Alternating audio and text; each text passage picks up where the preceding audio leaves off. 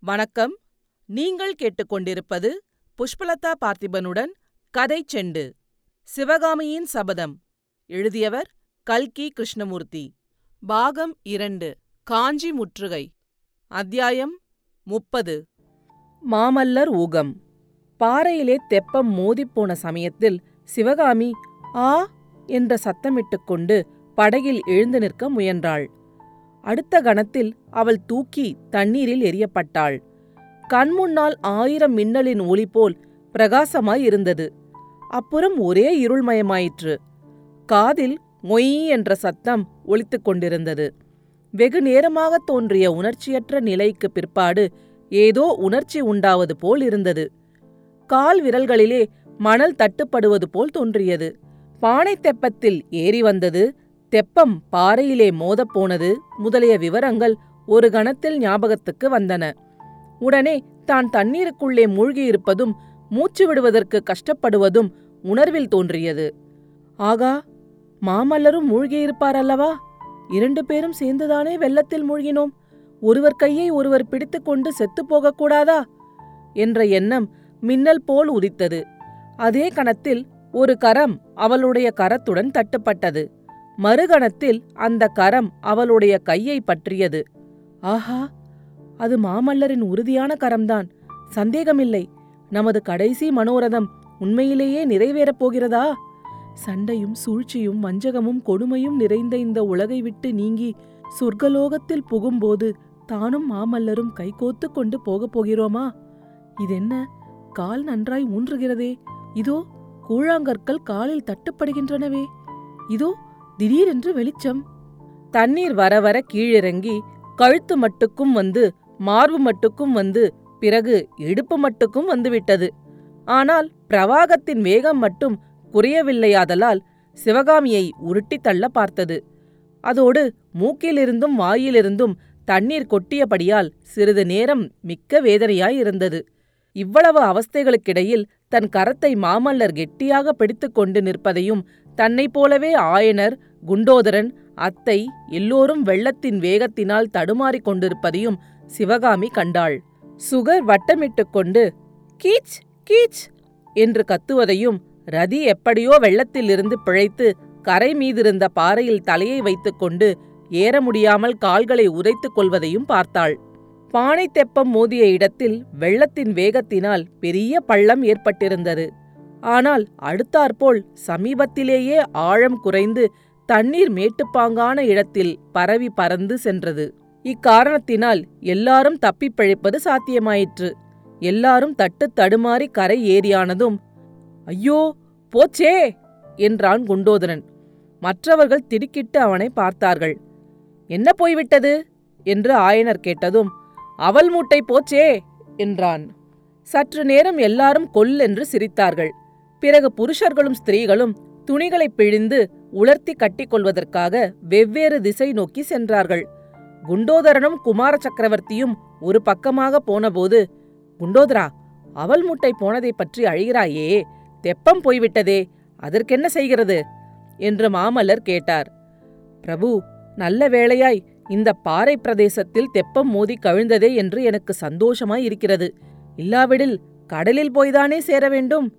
சமுத்திரத்து அலைகளிலே இந்த பானை தெப்பம் என்ன செய்யும்? என்றான் குண்டோதரன். இருந்தாலும் தெப்பத்தையும் காப்பாற்றியிருக்கலாம். நீ மட்டும் இன்னும் கொஞ்சம் லாவகமாய் கழி போட்டிருந்தால்.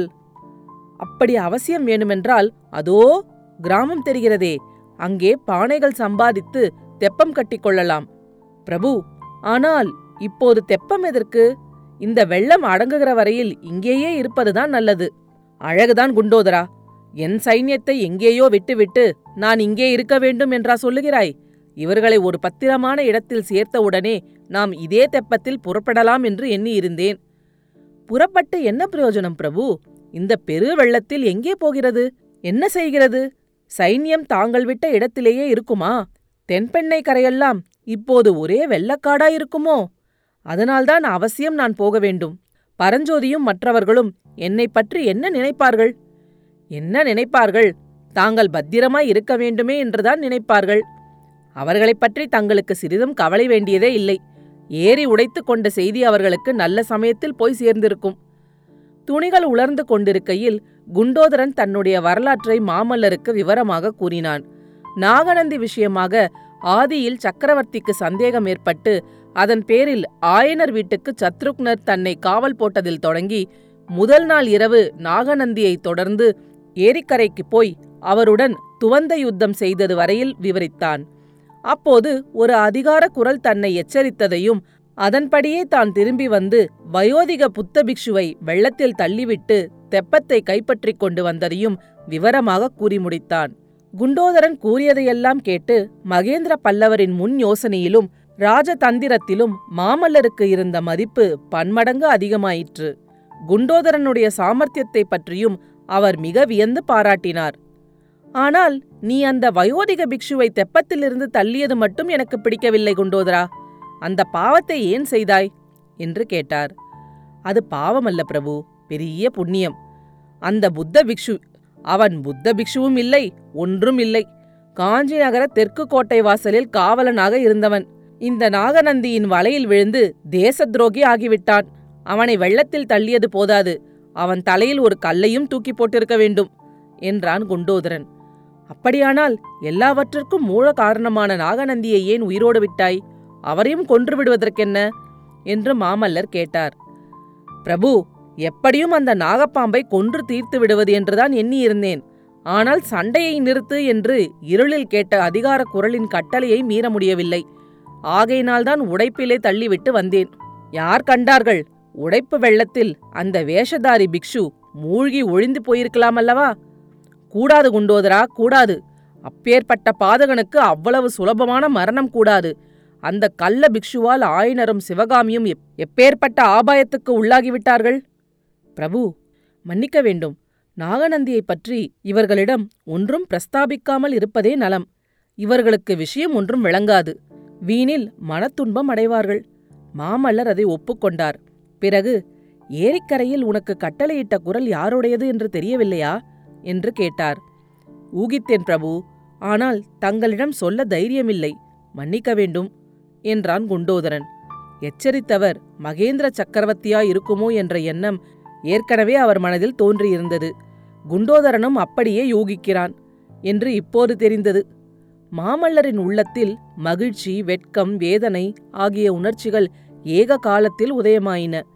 குண்டோதரனை எச்சரித்தது மகேந்திர சக்கரவர்த்தியா இருக்கும் பட்சத்தில் சைன்யத்தை பற்றி கவலைப்பட வேண்டியதில்லை. எல்லோரும் காப்பாற்றப்பட்டிருப்பார்கள். ஆனால் தம்மிடம் நம்பிக்கை இல்லாமல் தானே அவர் தொடர்ந்து வந்திருக்க வேண்டும்? அதற்கு தகுந்தாற்போல் இருக்கிறதல்லவா தம்முடைய காரியமும்? நதிக்கரையிலே சைன்யத்தை நிறுத்திவிட்டு தனியாக வந்து வெள்ளத்திலேயே சிக்கிக் கொண்டோமல்லவா? சக்கரவர்த்தி மறுபடியும் சந்திக்கும்போது அவர் முகத்தை எவ்விதம் ஏறிட்டு பார்ப்பது? இதற்கு மாறாக இன்னொரு வித சிந்தனையும் உண்டாயிற்று. எது எப்படி வேண்டுமானாலும் போகட்டும். என்ன அபகீர்த்தி அவமானம் ஏற்பட்டாலும் ஏற்படட்டும். இந்த ஒரு நாள் ஆனந்த வாழ்வுக்காக எதைத்தான் சகித்துக் கொள்ளக்கூடாது. இனி வருங்காலமெல்லாம் இந்த ஒரு தினத்தின் இன்பமயமான வாழ்க்கையை நினைத்து நினைத்து பார்த்து மகிழ்ச்சி அடையலாம் அல்லவா? பிரபு நடந்தது நடந்துவிட்டது. இனிமேல் நடப்பதைப் பற்றிதானே யோசிக்க வேண்டும்? என்று குண்டோதரன் கூறி மாமல்லரின் சிந்தனையை கலைத்தான் வேறு என்ன யோசனை செய்ய இருக்கிறது? வெள்ளத்திலே வந்து மாட்டிக்கொண்டு விட்டோம். இங்கிருந்து போகும் வழியை தேட வேண்டும். பிரபு இன்றிரவு தங்குவதைப் பற்றி முதலில் யோசிப்போம். திறந்த வெளியில் தங்க முடியாதல்லவா? இரவு மழை பிடித்துக் கொண்டால் என்ன செய்கிறது? எங்கே தங்கலாம் என்று நினைக்கிறாய்? அதோ சற்று தூரத்தில் ஒரு கிராமம் தெரிகிறதே. அங்கே போய் நான் முதலில் விசாரித்துக் கொண்டு வருகிறேன். அப்படியே செய் என்றார் மாமல்லர். அப்போது மாமல்லா மாமல்லா என்ற சுகரிஷியின் குரல் கேட்டது. அந்த குரல் வந்த வழியே சென்ற மாமல்லர் பாறை அருகில் மகிழ மறுத்தடையில் சிவகாமி தனியாக உட்கார்ந்திருப்பதை கண்டார். அவள் அருகில் தாமும் உட்கார்ந்தார். அடுத்த அத்தியாயத்தில் விரைவில் சந்திப்போம். கதை செண்டு பற்றி உங்கள் நண்பர்களிடமும் உறவினர்களிடமும் பகிரவும். உங்கள் கருத்துக்களை கமெண்ட்டுகளில் பதிவிடுங்கள். உங்கள் கருத்துக்களை கேட்க ஆவலுடன் காத்துக் கொண்டிருக்கின்றேன். நன்றி. நீங்கள் கேட்டுக்கொண்டிருப்பது புஷ்பலதா பார்த்திபனுடன் கதை செண்டு.